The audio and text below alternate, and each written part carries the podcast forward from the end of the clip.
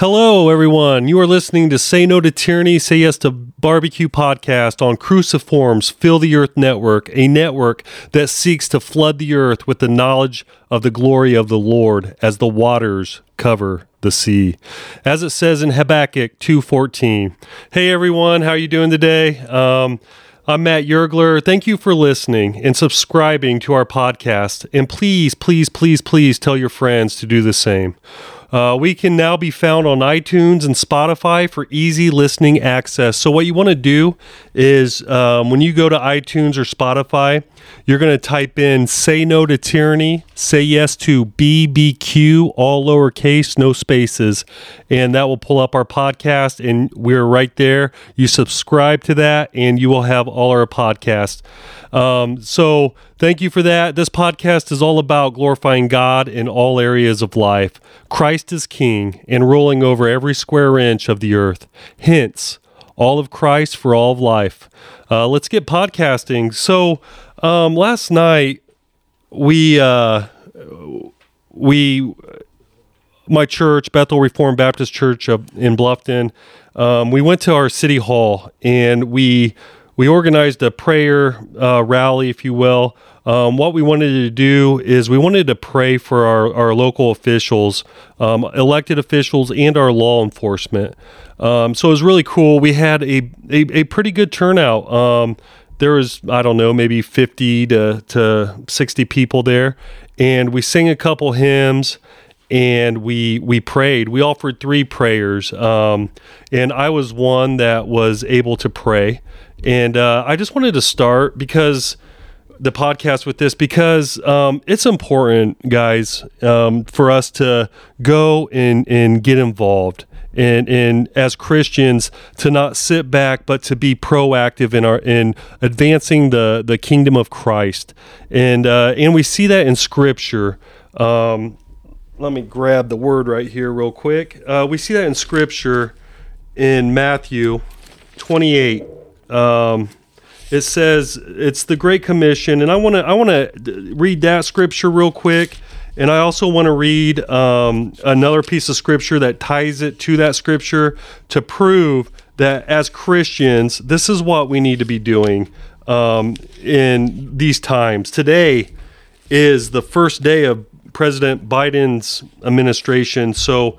Um, it is very important for the church to to be active in these times and to not shrink back, but to go forward. So Matthew 28, six, uh, verse 16 through 20 says this. Now the eleven disciples went to Galilee, to the mountain to which Jesus had directed them. And when they saw him, they worshipped him. But some doubted. And Jesus came and said to them, All authority in heaven and on earth has been given to me. Go therefore and make disciples of all nations, baptizing them in the name of the Father and of the Son and of the Holy Spirit, teaching them to observe all that I have commanded you, and behold, I am with you always to the end of the age. That is known as the Great Commission in Scripture. And there is some pushback from some people sometimes saying, well, that was directed to uh, from Jesus to the disciples. Um, he never really told just the average Christian to go do that. Um, he's talking about his disciples, and he's specifically talking about his uh, disciples. However, when you interpret Scripture with Scripture and you put Scripture on top of Scripture, we get a bigger and better picture of what Jesus um, really meant in in what he was saying there. So to find that, we have to go to uh, John chapter 17. It's the high priestly prayer. I encourage you guys to read that chapter. It's really awesome and encouraging um, on Jesus praying, um, not only about his disciples, but about you and me. And, and we're going to pick it up in verse 14 and we're going to read uh, to verse 26. I have given, the, uh, this is Jesus talking, I have given them your word, and the world has hated them because they are not of the world, just as I am not of the world. I do not ask that you take them out of the world, but that you keep them from the evil one. They are not of the world, just as I am not of the world. sanctify them in the truth okay truth is truth is very important here in the truth your word is truth jesus says as you sent me into the world so i have sent them into the world talking about his disciples again um, the great commission and for use uh, for their sake i consecrate myself that they also may be sanctified in truth and then jesus says this i do not ask for these only but also for those who will believe in me through their word. And that includes us. That they may all be one, just as you, Father, are in me and I in you, that they also may be in us, so that the world may believe that you have sent me. The glory that you have given me, I have given to them, that they may be one even as we are one. I in them and you in me, that they may become perfectly one, so that the world may know them, so that the world may know that you sent me and loved them, even as you loved me. Father, I desire that they also, whom you have given me, may be with me where I am, to see my glory that you have given me because you loved me because before the foundations of the world. O righteous Father, even though the world does not know you, I know you, and these know that you have sent me. I made known to them your name, and I will continue to make it known, that the love with which you have loved me may be in them, and I in them. So there you go, guys. That is an example of interpreting Scripture with Scripture, and and um, it is clear that we as believers, we as sons and daughters of the King, are called out into this world. And I know it's getting scarier. I know there is fear. I know there is anxiety. And I feel it too. But that is no excuse. We just heard from God Himself saying that He will be with us through the end of the ages. And He has planned this out before the foundations of the world for His followers to go into a wicked world that doesn't know the truth and bring the truth to that wicked world. And so that's what last night was all about. Um, we wanted to pray for our, our county. We wanted to pray for the residents. We wanted to pray for the city council, the county council, the mayor, the sheriff, uh, the judges, the lawyers. Um, we wanted to pray, uh, I may be forgetting an office, the commissioners. Um, we just wanted to pray, but we also wanted to bring truth because we know the truth. So I'm going to read to you guys right now uh, the prayer that I prayed last night um, in front of city council and the mayor. And uh, and this is an example. This is what this is what the Lord put on my heart. Um, but as you guys, and I encourage men, women, families to go out and do this, do this type of ministry, do these things because the community needs the church now more than ever. And uh, so here is the prayer that I prayed last night um, in front of the mayor and the council. Father, we come together tonight to bow our heads and submit ourselves to you. We know that your word teaches in 1 Corinthians 15 25 that you are reigning, Lord Jesus. We also know that our God is all and in all, according to 1 Corinthians 15 28. That means you are king, Lord Jesus, and you will remain to be king and reign until you have put all your enemies under your feet. Lord, all things are in subjection to you. Our individual self is in subjection, subjection to you. Our families are in subjection to you. Our businesses and the places we work are in subjection to you. Our local government is in subjection, and all government is in subjection to you. Lord, you do not need us to defend you or try to manipulate people into thinking that you need them. You are reigning and you are King, Lord Jesus, and we need you. Your word says that Christ is all and in all, meaning you cannot be separated from one square inch of this earth, and you are reigning over the king of it all, and you are reigning over and king of it all. Let the faithful be encouraged and hopeful, knowing that you are sovereign and everything that is going on in this world, country, state, con- county, and city is your plans and your will, and no man can thwart that. It is your sovereign will. All things work together for your glory and our good for those of us that puts our faith in you, Lord Jesus. The word also says you came to bring war. You say in Matthew 10, I have not come to bring peace, but a sword. Now, uh, the sword is is what divides and conquers, and it's not a sword made of iron, but of words. Your word. Your word also tells us it accomplishes two things, not three things, but two things. One, people will hear it, and their hearts will be softened, and you will replace their stony heart and give them a heart of flesh, and they'll believe. Two, your word will make the unbelievers' hearts harder, and in result of hearing more, judgment will be more judgment will be on them. Your word does not return void. Those are the two options. That is the war we are in. It's not between flesh and blood. It is a spiritual war. We are called to fight for people's souls through the spreading of the gospel. Bless this city with hearing and not rejecting your word. Open the ears and the eyes of Wells County. Let us be a county that praises your name and all that which we find our hands to do. Let us be a faithful, strong city for the King of Kings and the Lord of Lords. Make us the individuals who wake up and immerse ourselves in the Word. Fathers who teach their wives and their children about your great name, Lord Jesus, to be faithful to you in our work and in our leisure. Allow us to be a people set on the rock of our salvation and be salty to all the earth.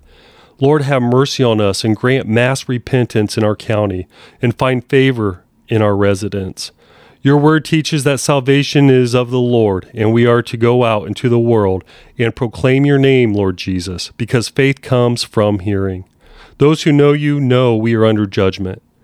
Right now, it is easy for us to put our head in the sand and try to fly under the radar, resulting in compromising our faith. We are scared and we are fearful, but we also know you tell us, Lord Jesus, if we are going to be your disciples, we must deny ourselves and take up your cross and follow you. We know for those who try to save their life will lose it, but for us who loses their life for your sake, will find it. So give us courage and steadfastness that we will be a city on a hill and salt of the world. Allow the lost to become saved by recognizing that you are a holy God and that they are a sinful man or woman, and let them bow their knee to you, Lord Jesus, and acknowledge you are Lord and Savior, turning from their sin and turning to you. As you lived a perfect life in thought, word, and deed, and fulfilled God's law perfectly by going to the cross as the perfect, unblemished Lamb and having God's wrath poured out on you, so that those who believe may become righteous by confessing that you, Jesus, our Lord and Savior, and salvation can be found in no one else but in you alone.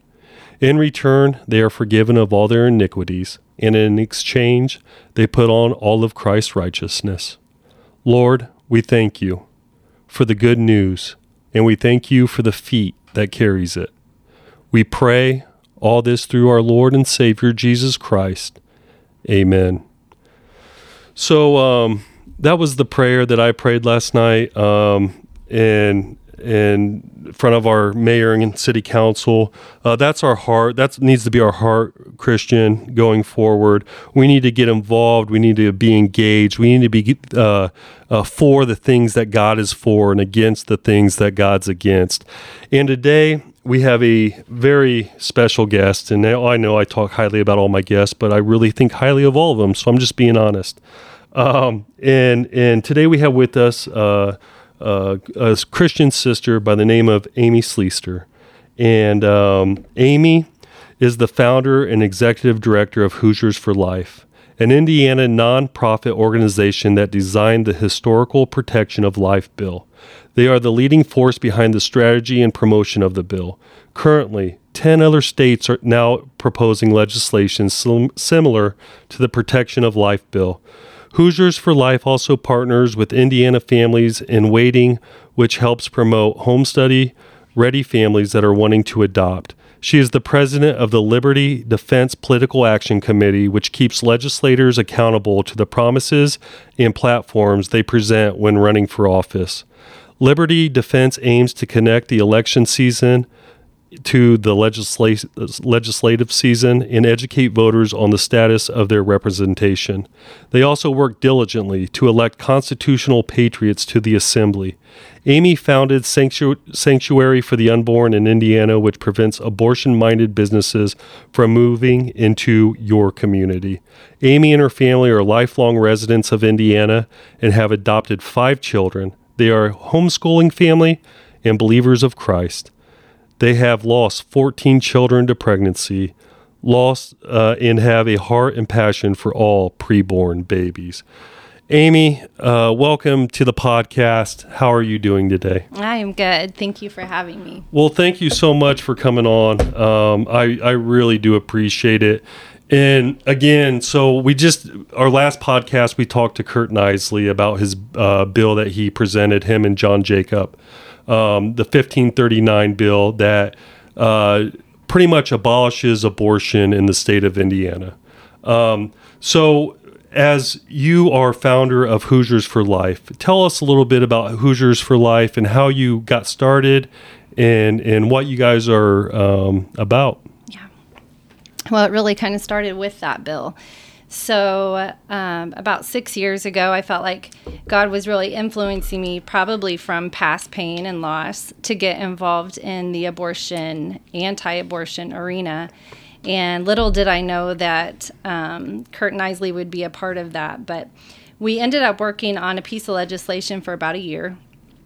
And after that year, I had the idea, which is how all legislation gets started is from a an idea, and um, I just really felt impressed by God that um, this was something that I needed to um, to talk to Curt about. And so I went to Curt and said, "Hey, I have an idea about." Um, a piece of legislation that would really just tell the legislature what we want. Like, n- no compromise, not holding anything back. Let's just tell them exactly what we want and stand there forever until we get it. And I was a little nervous about how Curt would respond. I didn't know him well in the sense that we've only um, worked on one piece of legislation together and, and known each other just under a year. So, he was ecstatic about the idea. We put our heads together. We came up with a list of what we would like to see this bill do and gathered um, uh, three or four other people and sat around a table and just derived it all together. And um, then he was able to author the bill and send it to LSA and have it drafted and then author it. And that's how the Protection of Life bill got started um, Hoosiers for Life was really just a Facebook group page. You know, we were um, working towards educating people, but when this bill took off and Curt then filed it, um, it really was the birth of Hoosiers for Life. Oh wow, so. well that that's awesome. So you're, and I've known you for a long time, um, and uh, but I mean, at the end of the day, you are you were just a um, a housewife. Yeah. And you had a family. Yeah. And you were living out in the middle of nowhere. Yes, I do. and uh, and and what has come from all this is could end abortion in the state of Indiana. I mean, it shows that just for somebody to step out and do something, um, it's huge, and God blesses it, right? God yeah. grows it, and and you know, people might be listening to this podcast and be like, "Yeah, well, I'm a nobody." Yeah, but so I'm a nobody, and and so are you, right? yes, absolutely. Uh, and the only thing we are are, are children of, of God that that puts things on our hearts, and we go forth in it, and then He blesses it, and and so my question to you would be: um, there is a organization out there called Right to Life, and they're a huge, hundred million dollar organization and they're pro-life, and they um, they endorse all these candidates, and they have them fill out a survey on how pro-life you are, and then they tell you or they grade you, and then they will, and they always they always um, choose the incumbent. It seems like yeah. like they they always are like when they go and they um, when when there's two people running in the race, they're always endorsing. That's the word I was looking for. Endorsing. They're endorsing um, the incumbents, and, and they're saying that they're 100% pro life, they're the most pro life. But if that's the case, um, and if that was true, and we are about truth, why isn't abortion abolished already in Indiana if they're really pro life? What would you say? Why would you say that? That right for right to life has been endorsing pro-life candidates for years and years and years and years and years, but yet abortion's still legal. Why is that? So I uh, almost give props to Right to Life eh, for one reason and one re- reason only. When I first started engaging in this um, this project, I knew very little, and so what I did was I reached out to this grand organization because they do have the money, they have the list, they have the people, they have the activists, they have the events, they have the fundraisers, they have the legislation, and I thought, my goodness, maybe I should take my idea to them, right? Yeah. Because certainly they would be on board with it You'd and think. come alongside, and maybe I'd have a spot, and they're, you know, like working with them. I really Yeah. was that naive. And I sat down um, at a lunch with the executive director of Allen County Right to Life, who runs all of the legislation through the Indiana legislature, and had been the only organization that had ever proposed pro life legislation in Indiana ever. So I was told. Um, when we filed our first bill, we were told um, by a, a representative who are you like you don't work with right to life like don't you know that they are the only ones that propose pro-life legislation. I'm like oh nobody ever told me that. So um, so we um, have done something new with that. They are not the only ones anymore. But at this lunch um, with the executive director and the state lobbyist um, I asked that specific question. Why, with all of the money and all of the people and all of the influence and all the popularity, why are there still 8,400 children a year um, at this point um, still dying of abortion every day? And um, the state lobbyist uh, took the Lord's name in vain, um, slammed her her hand on the table, and said, "You try to end it then." And so I thought, you know what? I will. I just might do that. and so I'm thankful for them. I'm thankful that I can look at what they've done and say, that's not the route we're going to take. Um, But they're not even really interested in ending abortion, are they? I mean, they want to regulate it. Would that be a fair statement, or am I overreaching a little bit? my the most truthful statement I can say to you and your listeners is abortion is an industry. Yeah. Period.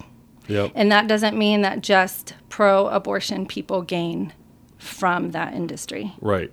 Yeah. Because if abortion would end, there would be a lot of people out of the job who on the pro life side of it to where they were making hundreds of thousands of dollars, if not more.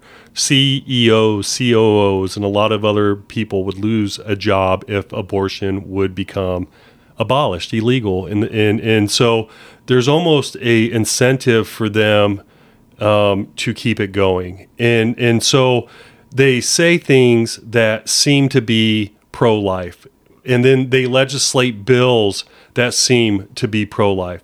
But in reality, the bills that are coming through the Indiana State House and any state house for that matter, as far as I know, for the most part, especially through Right to Life, is about regulating abortion. What are some of those bills look like that like what are in those bills that actually is just prolonging it and regulating it? Yeah.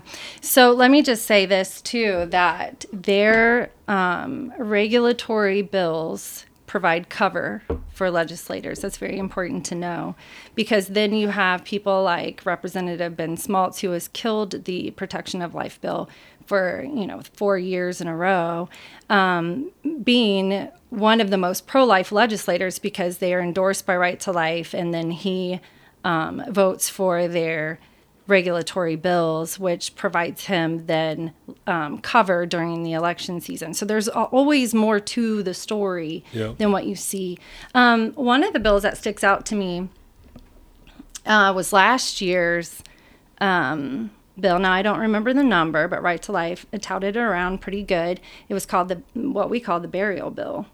I don't Yeah. Did you hear about I did. that? Yep, I'm familiar Yeah. with it. So it was basically a bill that said, okay, yeah, you can suck them out, you can you can rip them apart, you can, you know, chemically um, poison the children and discard them in the toilet. You can do whatever you want, but when you do, Um, we just want to make sure that there is dignity in their burial.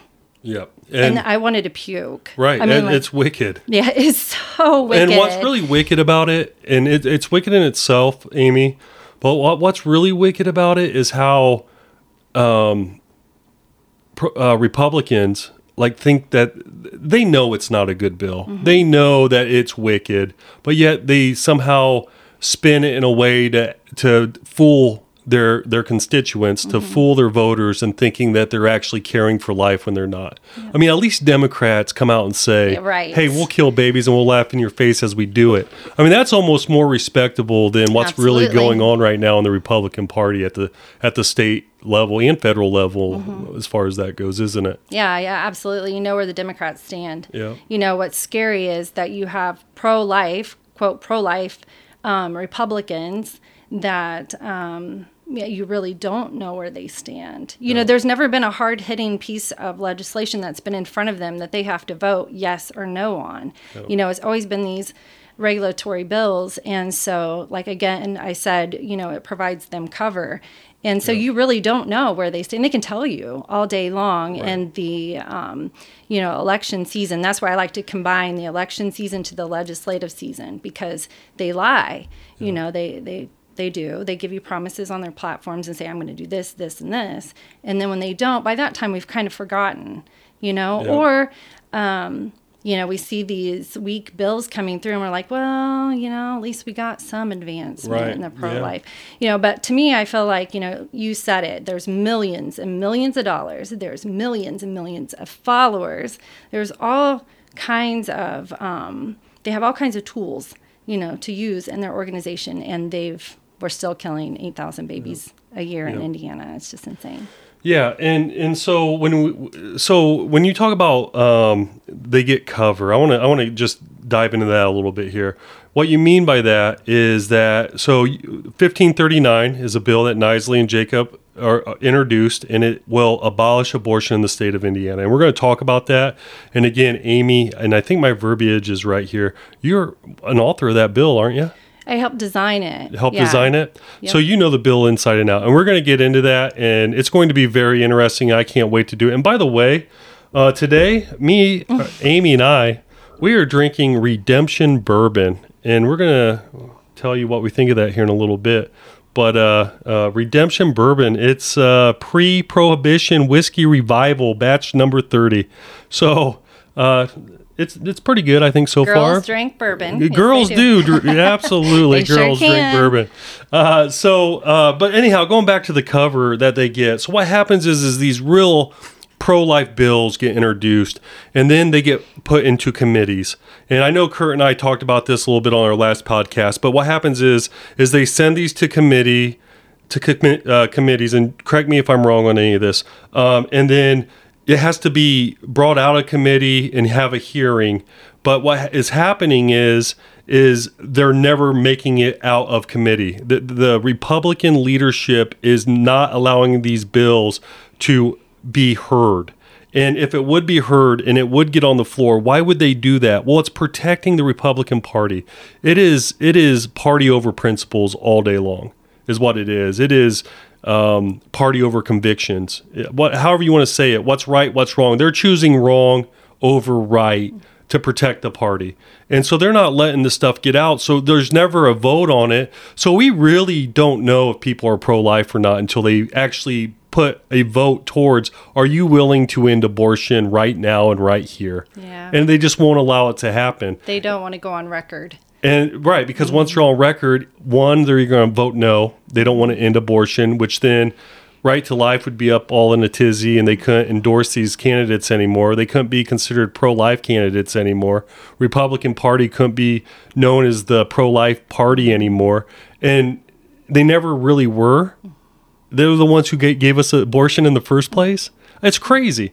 If, if you study your history, um, it was Republican Supreme Court justices that gave us abortion.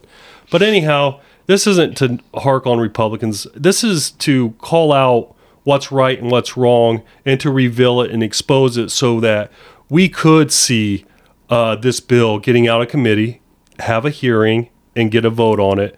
And um, that's what we're hoping to do this session. And this is the fifth year we're trying to do it, isn't it? Yes, it is. Yes. Yep. So um, you you were right when you said leadership. So it's kind of a trickle down, um, tell you how to do things kind of thing. So you've it's it's really supposed to be the, a bottoms up um, government. You know, the people are supposed to tell the legislators what to do, but um, as everyone knows, you know, we are stuck in the system of the legislators kind of dictating to the people. So, um, in leadership in the state house, there's definitely a rhetoric that you probably don't hear in the media, and that is um, you know, the Speaker of the House will dictate to the committee chairs which bills that they should hear and which bills they should not hear. So there's a lot of people to blame um, in in the state house, and so yes, we start. We actually start with the committee right now. Um, our bill has been switched this year. I think Curt elaborated on that a little bit that we have a new House Speaker and that he feels like abortion bill should go into judiciary. I personally think they moved it to judiciary to give Ben Smaltz a little break because we have um, kind of plummeted him the last four years because of his failure to protect the um, preborn. So um, now the committee chair is a Jerry Tour, which they're all pro-life Republicans. Oh, surely. So I, just real quick, let me jump in and keep your thought. but well, for the listeners, it's real important to know this information. Mm-hmm. the The assembly, the the state house, is a supermajority Republican. So it's not like Democrats are holding up this bill. It's not like, well, they want to pass it, but they can't. Now, if Democrats do ever get the majority, that's exactly the excuse they're going to use is, well, we would pass it, but the Democrats would just shut it down. So we're not going to waste our time. But they can't use that excuse because we have a super, uh, Republicans have a super majority in the House and the Senate and a Republican governor, and they all say they're pro life.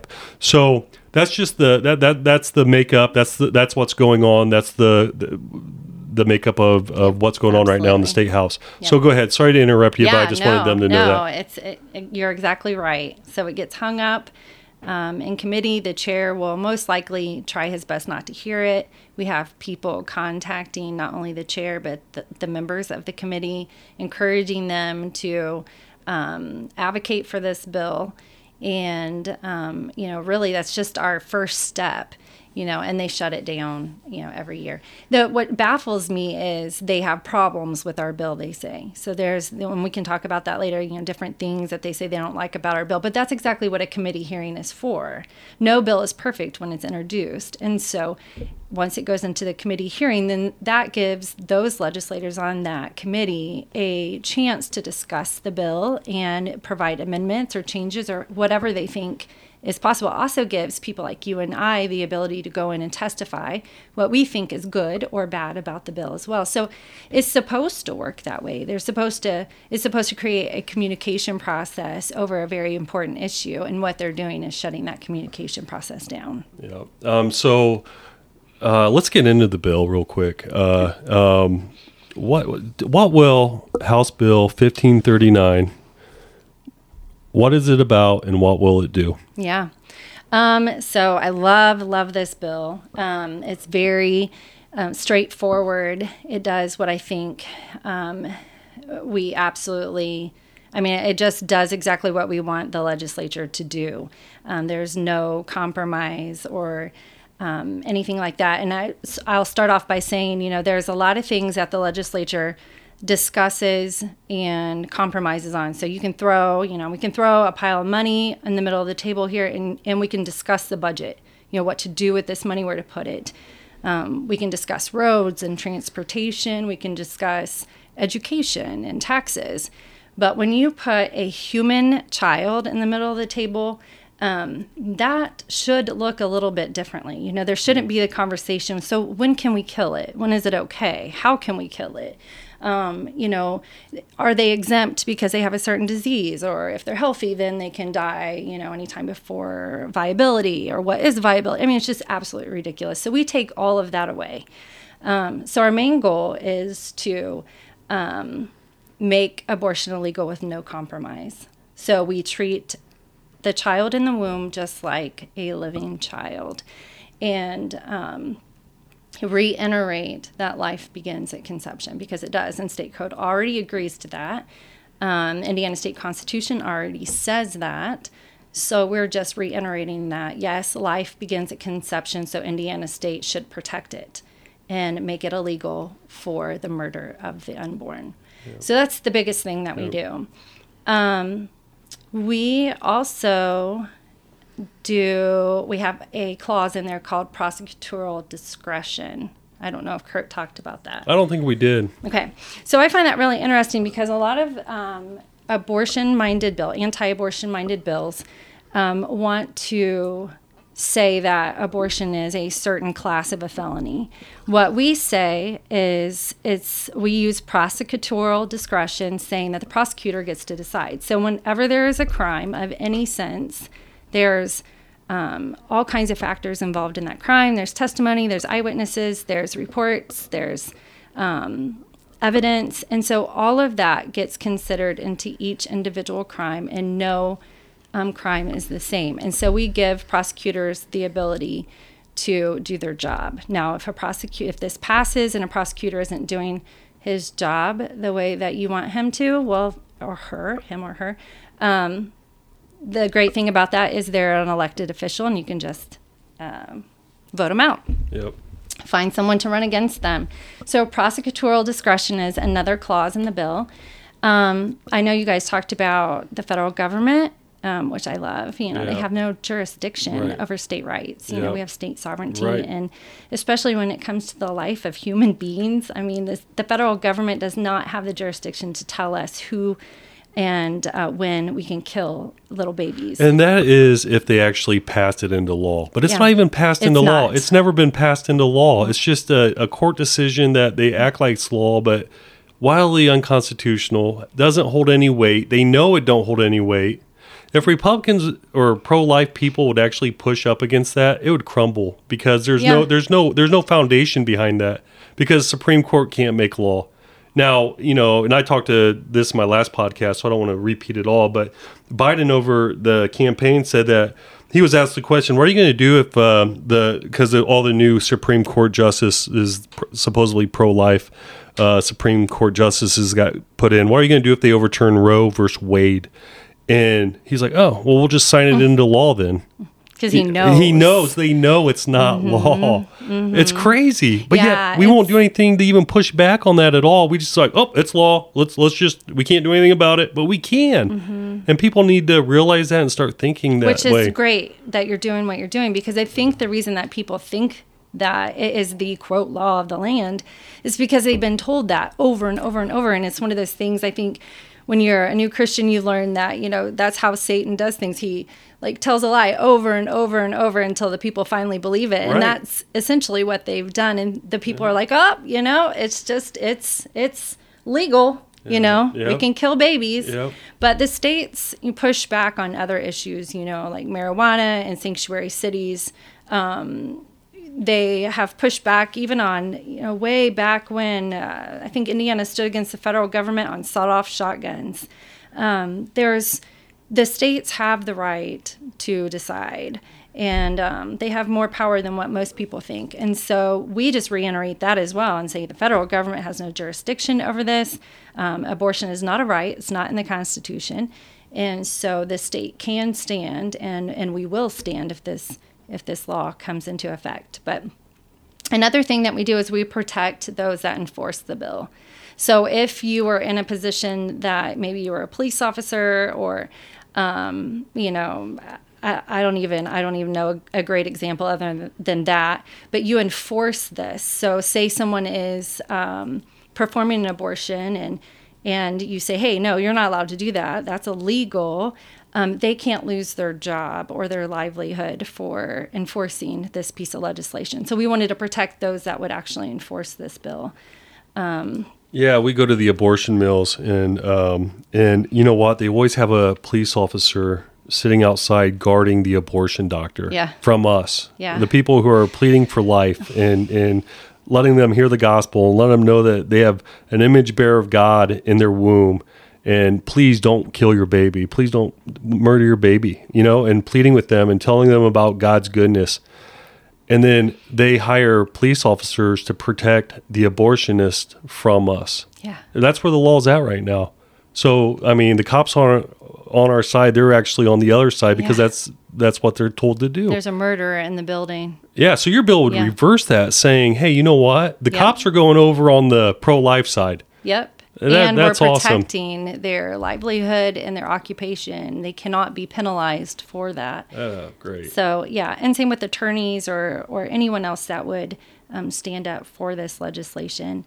Um, we also we we have always um, addressed the topic of ectopic pregnancy in the sense that we have always put in the bill intentional death, thinking that that would be enough to separate um, people's ideas of knowing that an ectopic pregnancy, when the baby is removed from the mother's womb, um, is not an intentional death. You're not going in there and sucking it out and tearing it apart and you know um, celebrating it. It is it is it's a terrible thing, and um, but we realized this year that maybe we needed to reiterate um, that subject, and so we did put in some language that um, basically said that both mother and child are equally valuable in health care. And so that way um, we kind of address the, the issue of ectopic. So I know that's a question that some people have. And so that is also in the bill. And um, the last thing that I would like to bring up about the bill is that it has a non severability clause.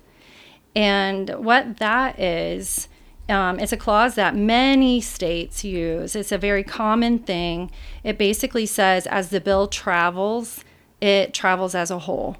So if you were to um, remove a portion of the bill, the whole bill would die. And then the bill, um, our state law would go back to what it was prior to um, the bill being in effect. So the yeah. back to the regulatory status that we are now.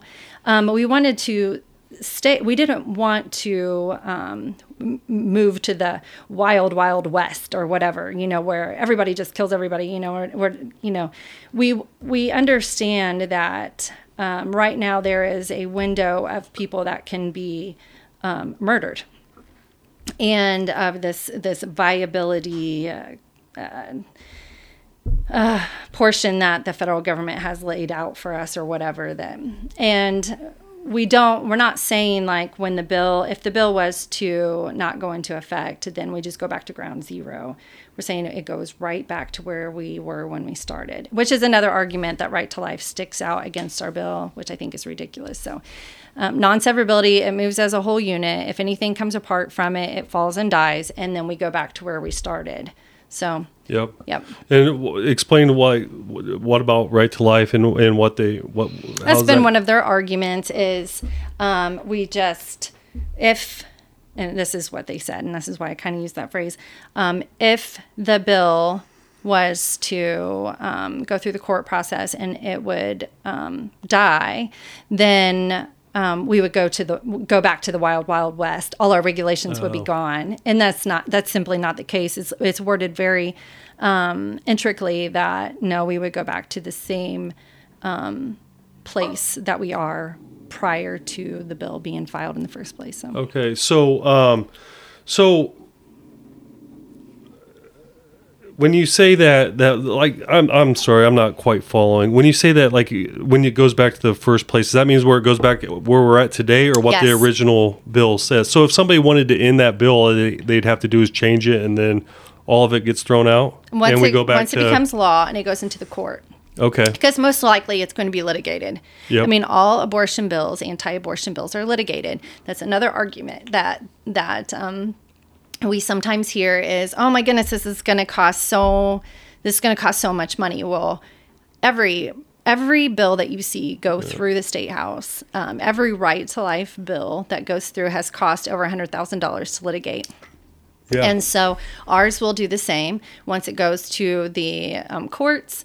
If they decide, you know, they they like one part and they don't like the other, they cannot separate. They cannot pull that bill Okay. apart. And Okay, that's we get what you're saying. specifically made it that way because we knew um, it just doesn't work if it's it's not intact. Yeah. You know, so um, yeah. So that's what that means. And and uh, so going forward, then in in this bill, as it has been introduced again uh, for the fifth straight year, um, what about some pro-life bills that have been introduced along with it? Like compare and contrast that for a second for me. Like the bills that are in session this year, or even like in the past. I know of one, and I'm I'm pretty sure I'm right, and hopefully you can validate me on this. Like one of the pro- biggest pro-life bills to be passed, uh, maybe two three years ago, was that they were going to make hallways in the abortion clinics wider.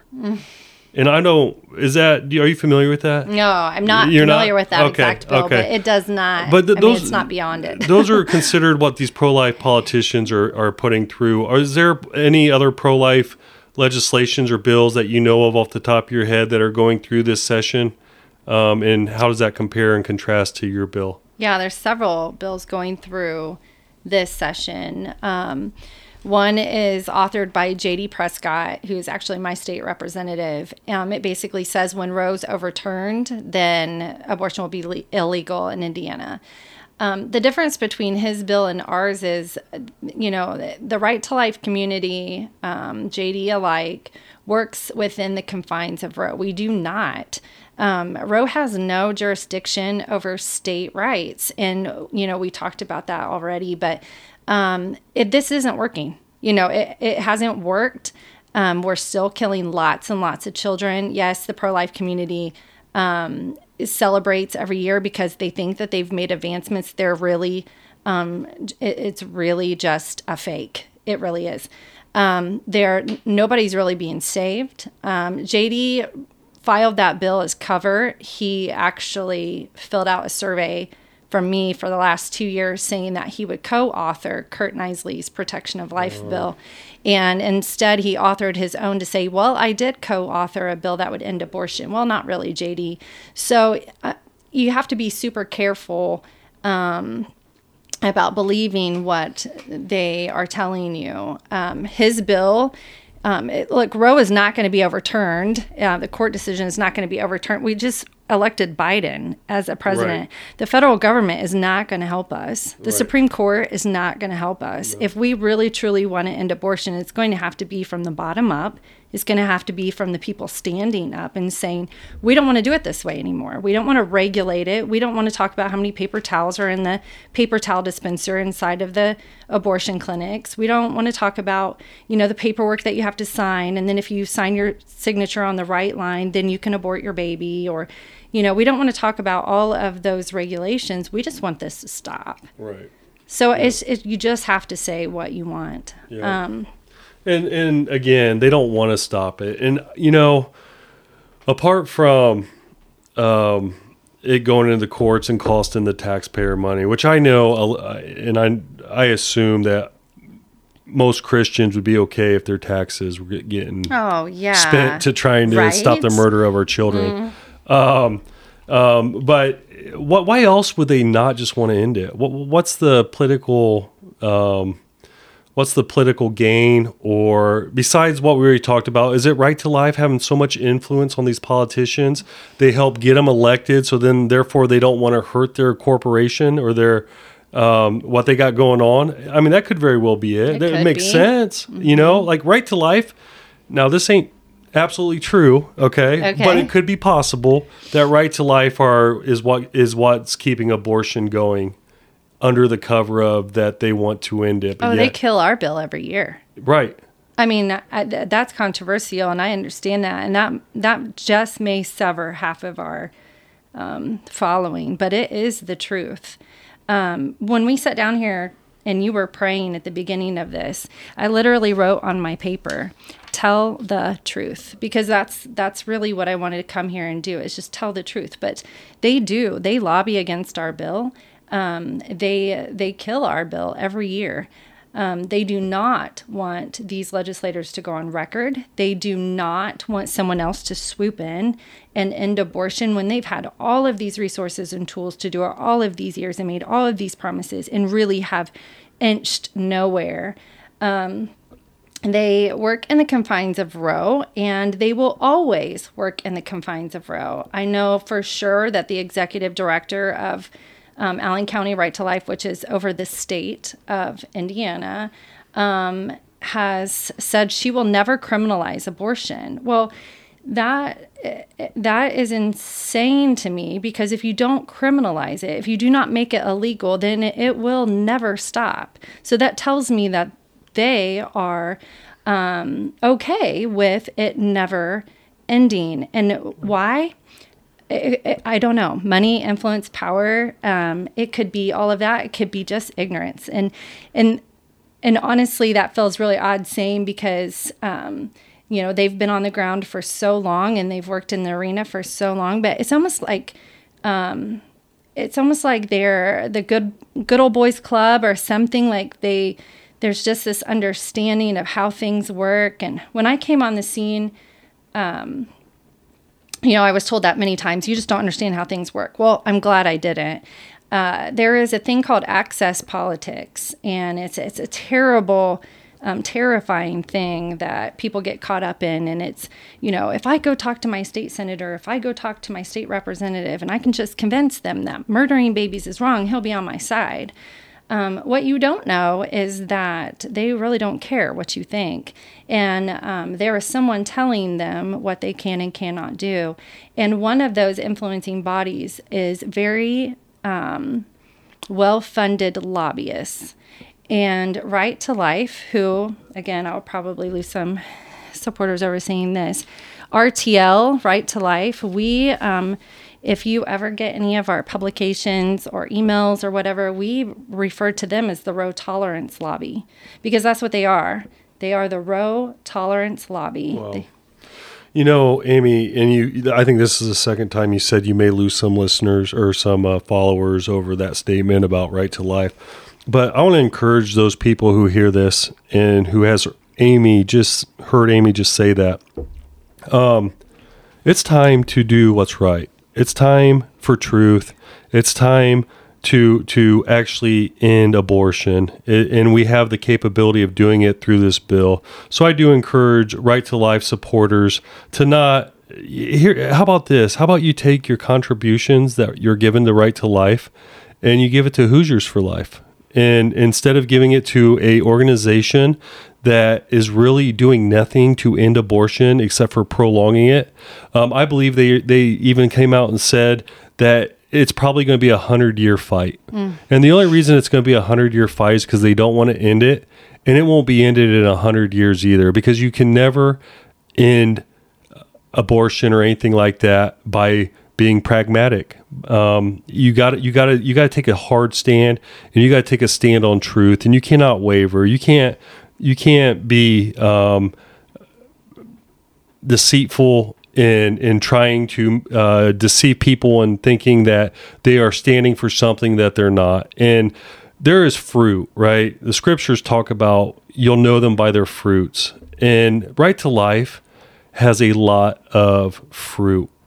And my question to you guys, and you guys ought to should pray about it, and you should really reflect and contemplate this what are the fruits of right of right to life? What are they? Is it protecting life, or is it getting power, money, influencing politicians, helping getting politicians elected who will who will vote and bring forth bills that will help protect right to life? Because that's the thing the politicians just aren't protecting other politicians. It's right to life protecting politicians and politicians protecting right to life.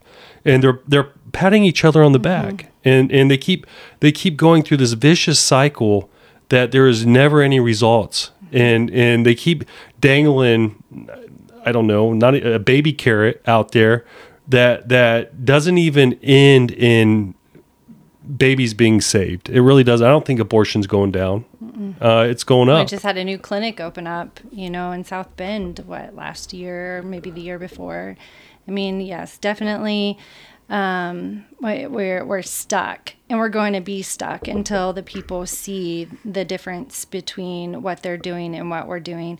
And you know what? I love pro-life people. My favorite um, people are right to life followers because they um, they really truly believe that they are helping.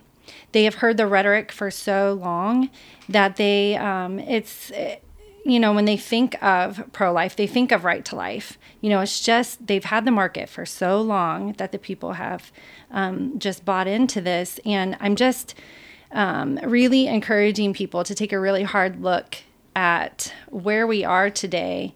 And, and, we are such a small organization. I mean, we've only been around a few years, a handful of years. And, um, and thankfully, last year we were able to drop off 40,000 petitions at the State House, which was pretty phenomenal.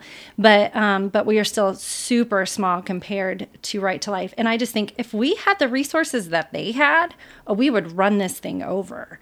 But they, um, they just choose not to. So, yeah. yeah. Um, and that's that's too bad. And again, um, I'm gonna uh, if, if if what Amy is saying and what I am saying is just too hard for you guys to believe, do me a favor. Go check out a documentary. I think you can find it on YouTube for sure. I don't know if it's on Amazon anymore, but it's called Babies Are Murdered Here Too. Okay, so it's the second one. The first one's excellent. The second one is focusing on right to life. They're talking to all the heads all the head honchos and what they have discovered and what they say out of their own mouths is very disturbing. And, and not only that, it will prove to what Amy is saying and to what I am saying that you'll see for yourself that what we are saying is true because they admit it in a documentary that they probably don't quite understand why they were being filmed or why they were being interviewed, but yet by the grace of God, it was exposed, and we're gonna you're gonna see that right to life really doesn't have babies' lives in mind all that much in the first place.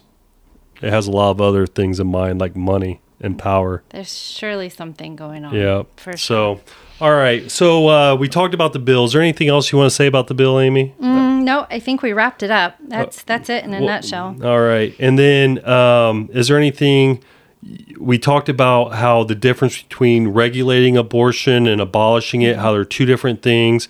And if we're truly pro life, we should be abolishing it, not regulating surely, it. Surely, we, we, uh, if slavery was legal, we surely wouldn't be sitting here and saying that we wanted to regulate it. Um, you know, we, we would want to we would want to end it. And so, yeah.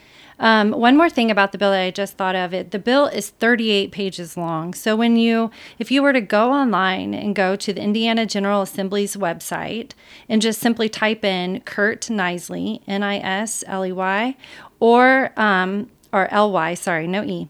Um, or if you were to put the bill number in, you would see the Protection of Life bill. And you could click on that and see the current draft. That's what you want. The current draft, print that off. It's 38 pages long, but it looks very, very overwhelming. But really, our insert into the code would be pages 15 through 19, I believe. So there's only a few pages there. The rest of it is, um, you'll see a bunch of lines uh, strikeouts through language, and that is simply taking out all the regulations that have been put in the bill. Now, that should not scare anyone. The reason why we do that is because you don't need it. You don't need to regulate abortion if abortion is illegal. And plus, if those regulations are in the bill and our bill, um, passes and becomes law, then it keeps it legal. So we want that out of there. We it doesn't there needs not be anything about abortion in there other than it is illegal and it's a crime. And so that's what we do. So don't let it be overwhelming. Look start looking about 15, 16 page I, I actually think it's page 16 and um, there's about four pages and then that shows you exactly what we're doing. Anything bold um, in bold print is what we are inserting into law. And so that's what you need to pay attention to. So, three pages are actually there to abolish it, and the other 36 pages is taking all the regulations that was put in place prior to that and just saying we don't need it anymore. Yeah, that's all the work that they've done. So, 36 pages of regulating abortion, making hallways wider and making sure that you can paper towels are apart. in the dispute. You can suck them apart, but you can't use surgical instruments right. to tear them apart. Yep. Um, so and uh, by the way, abortions are still thriving. Mm-hmm. And 36 pages of legislation of regulating it, it's not slowing it down. Approximately 22 babies a day in Indiana. 22 uh, Hoosier babies. Hoosier babies. Wow. Um, so, you know, Amy, I thank you so much for coming on. Um, I really enjoyed it. Yeah. Um, and I wish, hope, I hope my listeners enjoy it and, and not only enjoy it, but they're informed and they start to see that we can end abortion and I'm confident we can. Um, and we just need, we need more people. We need more people. Uh, we need people who are giving the right to life to switch that over. Oh, that would be a blessing. on that check, right? Yeah, we work life. really hard, and we have no salaries. Everything is volunteered, and um, yeah, the money goes in the right places. So for sure. and even like honestly um, about amy and her organization um, when our restaurant got shut down her pact came alongside us did a raise the money for us and raised a bunch of money for our legal defense. And you know she is she is personally and not only that her organizations that she's involved with and that she has founded is liberty minded constitutionally um, minded and and you're just about what is right when it comes to um, life liberty and the pursuit of happiness and abortion falls under that. Absolutely. um, and and so um, again thank you. I don't know if there's anything you want to say or No, i thought you did a great excited. job About Uh, your what, podcast. what do yeah. you think about uh, redemption bourbon Okay. yeah. you drink it a lot slower than Yeah, me Yeah, I am. I'm kind of, I don't know if I'm licking it or sipping it, but I didn't want to be too loose tongued. But uh, it's super good. It's really right. smooth. It so, is smooth. Yes. You know, it's yes. smooth. It's uh, it's n- not that expensive. I don't know. Um, and yeah, check it out if you're a bourbon liker and you don't want to break the bank on a bottle. Yeah. Um, it's a good bourbon, It's a a good nice choice to go bottle, to. So it is a nice looking bottle.